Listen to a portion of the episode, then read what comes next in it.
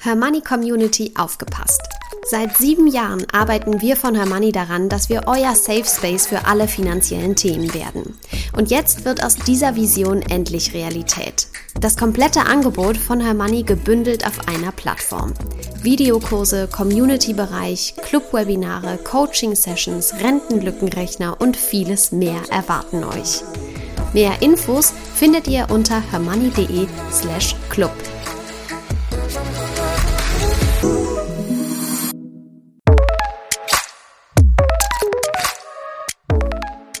Das Hörmoney einmal eins. Finanzen einfach erklärt mit Simin und Saskia.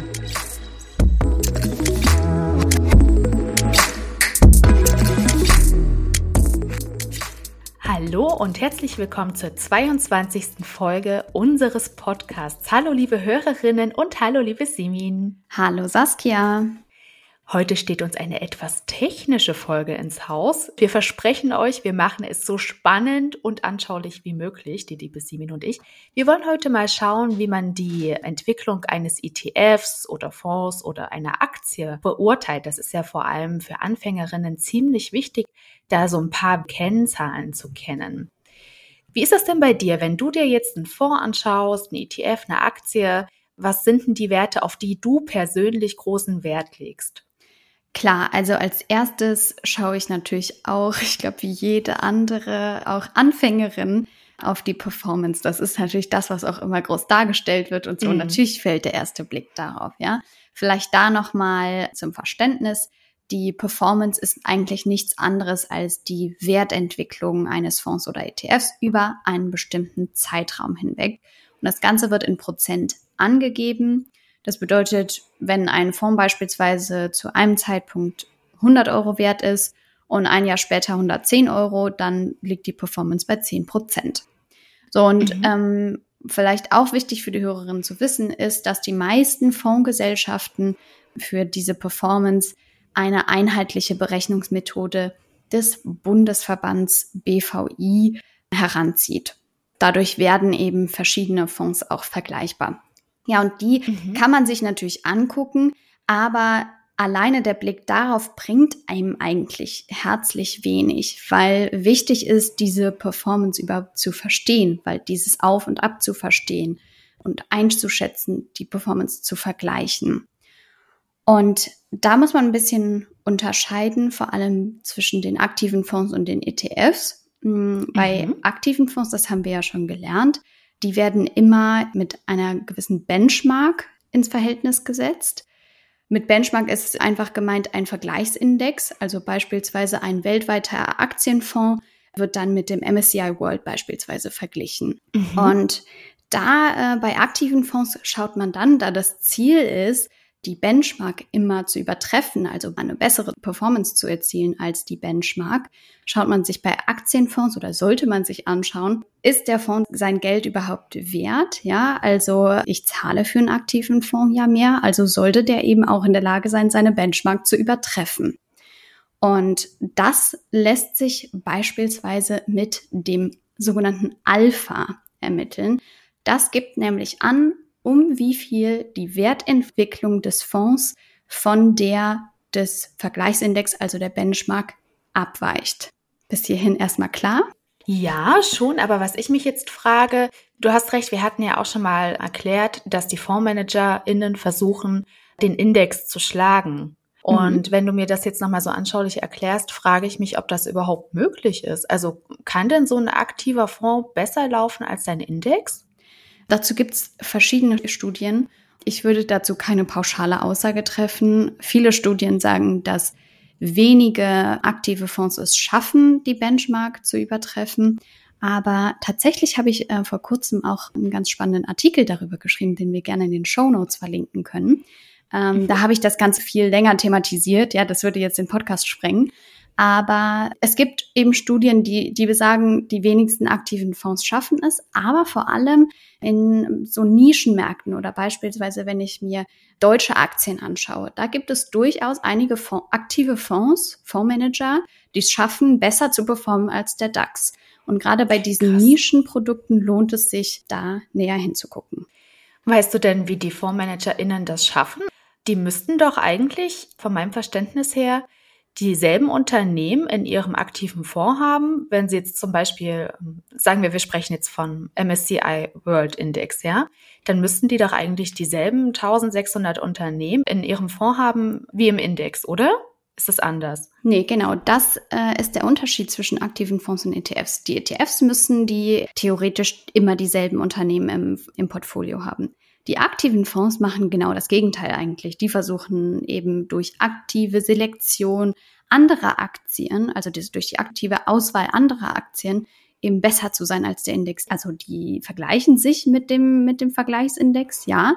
Aber die haben in der Regel ein ganz anderes Portfolio und es ist auch ein Qualitätsmerkmal, wenn ein aktiver Fonds nicht besonders nah am Index ist, sagt man dann. Ah, das ist interessant. Okay, dann erschließt es sich mir jetzt auch, warum die FondsmanagerInnen teilweise eine bessere Auswahl treffen ähm, genau. als all jene, die den Index zusammenstellen. Genau, das Argument ist einfach, dass der, der DAX beispielsweise, der hat ja über lange, lange Zeiträume dieselben Aktien im Portfolio und der Fondsmanager kann viel besser reagieren, kann Titel hinzukaufen, kann Titel wieder abstoßen und das ist eben das Argument oder darüber ist es überhaupt möglich, dass der Fondsmanager eine bessere Performance erzielt. Aber wenn du jetzt einen aktiven Fonds auf den DAX 40 kaufst, da müssten doch dann eigentlich auch diese 40 Unternehmen drin sein, oder nicht? Das gibt es nicht. Es gibt ETFs auf den DAX, aber es gibt keine aktiven Fonds auf den DAX. Ah, interessant. Mhm.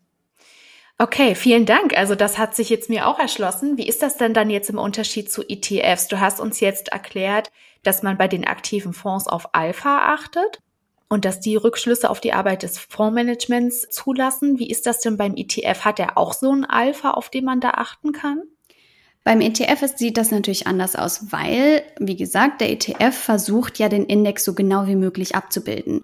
Der aktive Fondsmanager, der versucht, den Index zu schlagen und der ETF versucht, den Markt oder den Index so genau wie möglich abzubilden. Da kann man aber äh, entsprechend eine andere Kennzahl oder zwei andere Kennzahlen heranziehen. Und zwar geht es dabei darum zu gucken, wie genau bildet denn der ETF den Index eigentlich ab? Und das zeigen die beiden Kennzahlen Tracking Error und Tracking Difference. Mhm, es geht Habe ich also, beides noch nie gehört. Ja, ist auch relativ kompliziert tatsächlich. Ich will es daher ein bisschen vereinfacht darstellen. Ja, mhm. es geht bei beiden Zahlen um die langfristige Abweichung vom Index. Der Tracking mhm. Error misst die Streuung des ETF-Kurses um den Mittelwert des Index. Okay, aber Streuung, also so ein ETF kann ja eigentlich niemals besser sein als der Index. Er könnte doch höchstens schlechter laufen oder genauso gut. Es kann durchaus sein, dass der ETF vom Index abweicht. Der Grund können dann zum Beispiel Gebühren sein oder unterschiedliche, eine unterschiedliche Handhabung ausländischer Quellensteuer oder Einnahmen aus Wertpapierleihen. Also es gibt durchaus, da wollen wir jetzt auch nicht zu sehr in die Tiefe gehen, weil das wird zu mhm. kompliziert, ja. Aber es gibt durchaus Gründe, warum ein ETF von seinem Index abweicht. Und wenn man die genau nebeneinander liegt, wird man auch sehen, das ist meist nie exakt die Abbildung. Wir sprechen jetzt hier, mhm. das ist wirklich meckern auf hohem Niveau, ja. Also in der Regel sind die ETFs, die man beispielsweise auch bei uns auf der Seite findet, das ist unwesentlich, wie die vom Index abweichen. Aber man kann das eben über so eine ähm, Kennzahl wie den Tracking Error oder eben die Tracking Difference messen. Mhm. Jetzt hast du den Tracking Error erklärt. Was ist denn diese Tracking Difference? Genau, das ist, unterscheidet sich oft, wird das Synonym verwendet, ist, ist aber durchaus was Unterschiedliches. Man muss sich da jetzt aber keine Sorgen machen, wenn man das nicht auf Anhieb auswendig äh, äh, weiß. Ja, vielleicht nochmal zur Wiederholung: Der Tracking Error misst die Streuung des ETF-Kurses um den Mittelwert des Index. Die Tracking Difference misst die Abweichung der ETF-Rendite von der Index-Performance zum Ende eines Betrachtungszeitraums. Und zwar unabhängig von den Bewegungen innerhalb dieses Zeitraums. Das ist so ein bisschen der Unterschied. Mhm. Aber wie gesagt, im Grunde genommen. Also wenn man einfach weiß, ich kann mir anschauen, wie sehr mein ETF von dem zugrunde gelegten Index abweicht und dass das ein Qualitätsmerkmal ist. Wenn man das schon weiß, dann ist schon viel getan. Aber nochmal, um auf diese Tracking Difference zurückzukommen, weil ich kannte die vorher gar nicht. Dieser Zeitraum, den kann ich dann individuell festlegen, beziehungsweise ich schaue mir dann an, wie die Differenz im Ziel aussieht, hast du gesagt.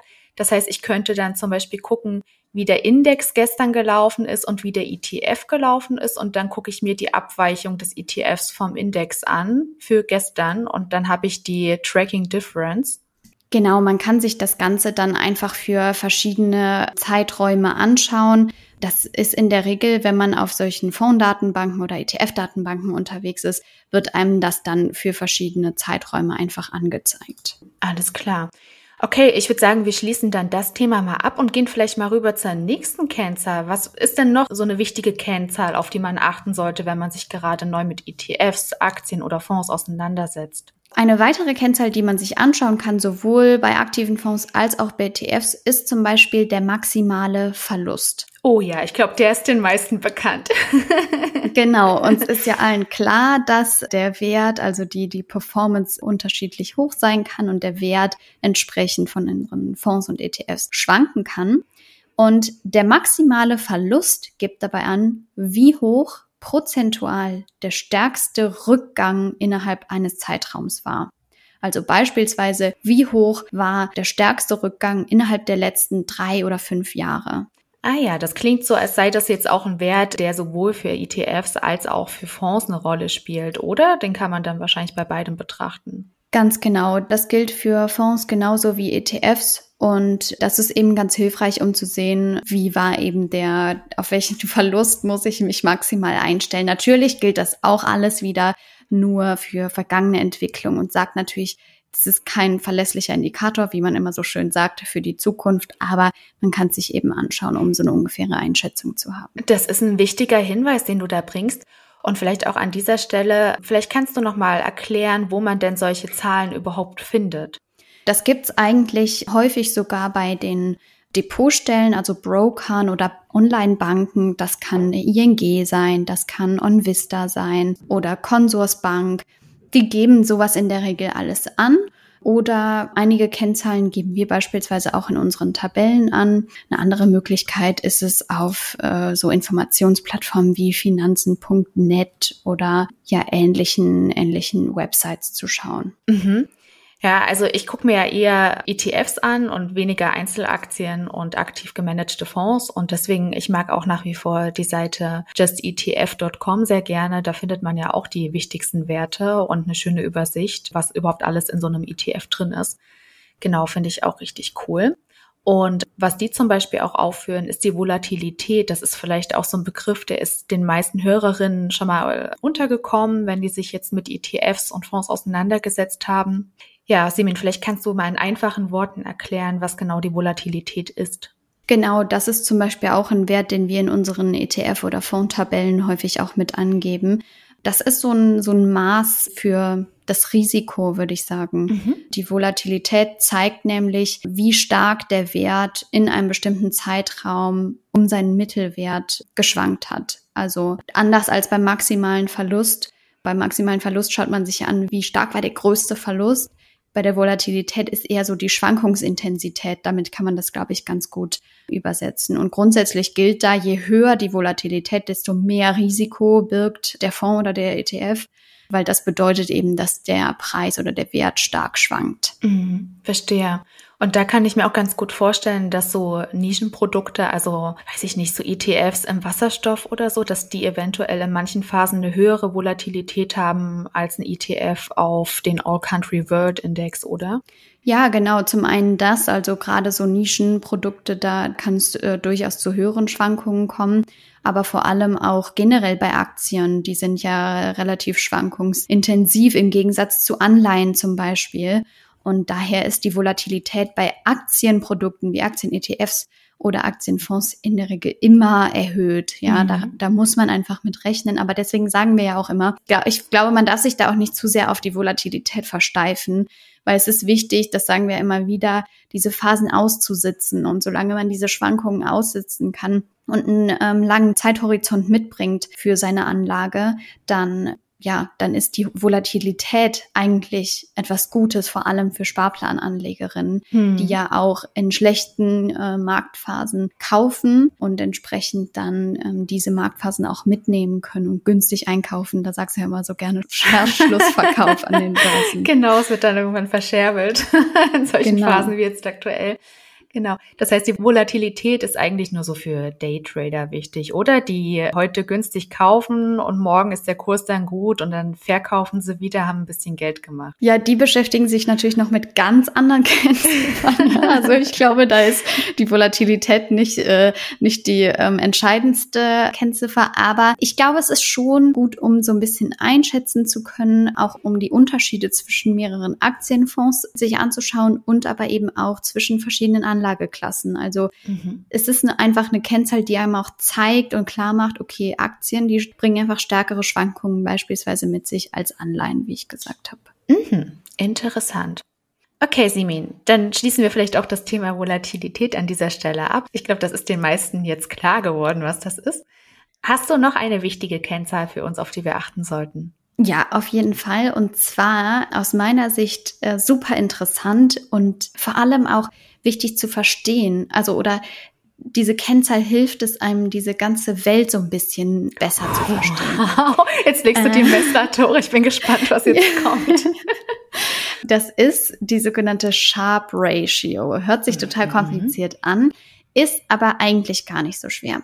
Das Ganze ist einfach ausgedrückt das Verhältnis zwischen Ertrag und Risiko einer Geldanlage. Mhm. Und deswegen meine ich auch, das hilft einem so ein bisschen diese Welt zu verstehen. Und ich glaube, das soll auch ein bisschen oder ist auch ein bisschen das Ziel unserer Folge. Ja, es geht uns jetzt nicht darum, dass ihr diese ganzen Kennzahlen auswendig lernt oder so, sondern wir wollen euch ja mitnehmen in, in diese Welt um diese Welt besser zu verstehen, muss man verstehen, dass höhere Ertragsmöglichkeiten auch immer mit einem höheren Risiko einhergehen. Und das zeigt eben die Sharp Ratio ganz gut. Grundsätzlich gilt da, dass je höher die Sharp Ratio, desto besser ist dieses Verhältnis von Ertrag zu Risiko. Wie gesagt, auch immer alles auf die Vergangenheit bezogen. Ne? Ein hoher Wert bedeutet nämlich hier, dass die sogenannte Risikoprämie, also die Prämie dafür, dass man das Risiko eingeht, deutlich höher ist als das tatsächlich eingegangene Risiko. Da habe ich mal eine Zwischenfrage. Mhm. Die Risikoprämie, die du jetzt angesprochen hast, die ist mir so auch kein Begriff. Ist das gleichzusetzen mit der Dividende zum Beispiel? Das ist eigentlich nichts anderes als der Ertrag eines Aktien-ETFs oder mhm. Aktienfonds bedeutet die Rendite, das beinhaltet auch die Dividenden. Jeder Ertrag, den ich mit einem, mit einem Geldanlageprodukt erhalte, ist damit gemeint, quasi mhm. mit dieser Risikoprämie. Genau.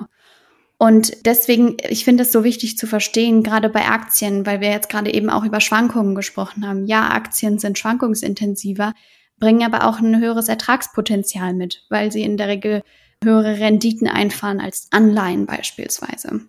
Das heißt, das muss man immer im Verhältnis sehen und das macht eben die Sharp Ratio, die setzt diese beiden Größen ins Verhältnis. Mhm. Vielleicht, um den Hörerinnen so ein paar Größen mitzugeben. Wenn die Sharp Ratio zwischen 0 und 1 liegt, dann hat der Fonds oder der ETF einen Überschuss gebracht, aber der war eher gering im Verhältnis zum Risiko. Mhm. Eine Sharp Ratio unter 0 bedeutet, dass das Management des Fonds nicht mal die Rendite einer sicheren Geldanlage erzielt hat. Also das ist eine sehr schlechte Sharp Ratio. Genau, da sollten wir Abstand von nehmen. Das heißt, das wäre dann halt ein schlechter Deal für uns und unser Geld. Da hätten wir sogar eher auf, weiß ich nicht, Anleihen gehen können. Ganz genau. Und mit so einer Anleihe es. hätte man dann wenig Risiko gehabt, aber einen ähnlichen Ertrag. Ganz genau, mhm. ja. Verstehe. Alles klar. Wobei man äh, auch aufpassen muss und Anleihen nicht mit einer sicheren Geldanlage Klar. gleichsetzen darf. Ne? Also es ist jetzt ein Beispiel, ja. Ja, sie gilt nur gemeinhin als etwas sicherer als Aktienprodukte. Genau. Ah ja, verstanden. Ich habe jetzt auf jeden Fall wieder sehr, sehr viel gelernt. Ich finde noch zwei Kennzahlen für all jene, die sich mit Einzelaktien auseinandersetzen wollen, relativ wichtig. Zum einen, und ich denke, das interessiert alle, die zum Beispiel die Dividendenstrategie fahren, die Dividendenrendite. Die misst nämlich, wie hoch die Dividende relativ zum Kurs ist. Und da kann man allgemein sagen, je höher die Dividendenrendite, desto attraktiver das Unternehmen. Simon, ich glaube, du bist nicht so in Aktien, hast du gesagt, ne? Du setzt auch deine Fonds, aber die Dividendenrendite, die ist dir trotzdem bekannt, oder? Genau, ja. Also ich bin nicht so die Aktienanlegerin, nicht so die Einzel der Einzelaktienfreak, aber ich halte die Dividendenrendite für sehr wichtig, wenn man sich mit Einzelaktien beschäftigt. Denn wie gesagt, es ist wichtig bei Aktien die, die Dividende mit einzuberechnen und die nicht zu vernachlässigen und da rein auf die Wertentwicklung zu gucken. Aber es gibt noch eine andere Kennzahl, die besonders wichtig ist. Mhm, genau, und zwar, ich denke, davon haben auch schon viele Hörerinnen gehört, das Kurs-Gewinn-Verhältnis. Das wird häufig abgekürzt mit KGV. Das setzt nämlich den Preis einer Aktie ins Verhältnis zum Gewinn pro Aktie. Und da lässt sich eine ganz einfache Rechnung aufstellen. Wir sagen jetzt auch mal, eine Aktie kostet 100 Euro und der erwartete Gewinn je Aktie beträgt 6 Euro. Dann teile ich diese 100 Euro durch den erwarteten Gewinn, also die 6 Euro, und schon habe ich mein KGV. Das wäre dann jetzt in dem Fall 16,6. Und das ist so eine Kennzahl, hm, die lässt sich dann ganz gut einordnen. Also man kann jetzt nicht sagen, was ein extrem gutes KGV ist und was ein extrem schlechtes, aber so zur groben Orientierung relativ günstig, sagt man, ist ein KGV von unter 12 und relativ teuer ist ein KGV von etwa 25 oder höher. Wieso ist das so? Wir haben jetzt hier dieses Beispiel aufgemacht mit einem KGV von 16,6. Ne? Das heißt, eine Aktie hat jetzt grob gesagt ein KGV von 16. Und das bedeutet einfach, dass du bei gleichbleibendem Gewinn des Unternehmens den Kaufpreis der Aktie nach 16 Jahren wieder raus hast. Und wir freuen uns natürlich, wenn das früher passiert, ja. Also genau. vor allem so die ganzen langfristigen Anlegerinnen sind natürlich glücklich, wenn sie das vielleicht in zehn Jahren schaffen und nicht 25 Jahre oder länger brauchen, um diesen Einsatz wieder rauszuholen. Ja, und auch bei den Einzelaktien spielt ja die Volatilität eine Rolle, auf die du vorhin verwiesen hast. Die ist auch sehr wichtig. Aber ich glaube, das sind jetzt so die Kennzahlen, die für Anfängerinnen eine wichtige Rolle spielen, wo man mal einen Blick drauf werfen kann, ne, wo man mal ein bisschen rumrechnen kann.